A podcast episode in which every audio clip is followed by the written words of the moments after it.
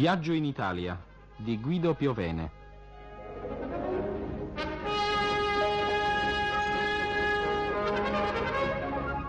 Ventisettesima trasmissione, Piacenza, con la collaborazione dei radiocronisti Nanni Sava e Aldo Salvo.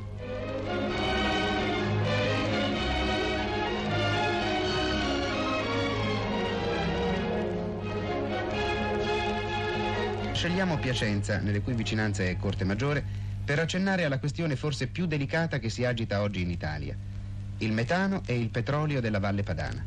L'onorevole Enrico Mattei fa così il punto della situazione. Da otto anni è in atto in Italia una silenziosa rivoluzione che per la prima volta schiude al nostro Paese luminose prospettive di progresso economico e sociale.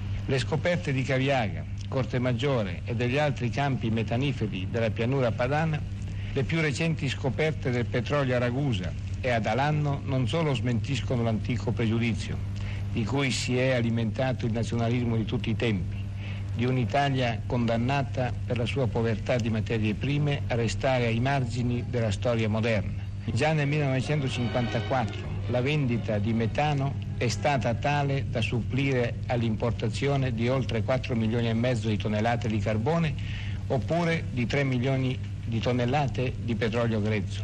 Alla radice di questa rivoluzione stanno senza dubbio la geniale intuizione di Alcide De Gasperi e la consapevole fermezza di Ezio Vanoni, che riservarono all'azienda di Stato l'esclusiva delle ricerche degli idrocarburi nella Valle Padana, lasciando aperta all'iniziativa privata l'Italia peninsulare e insulare.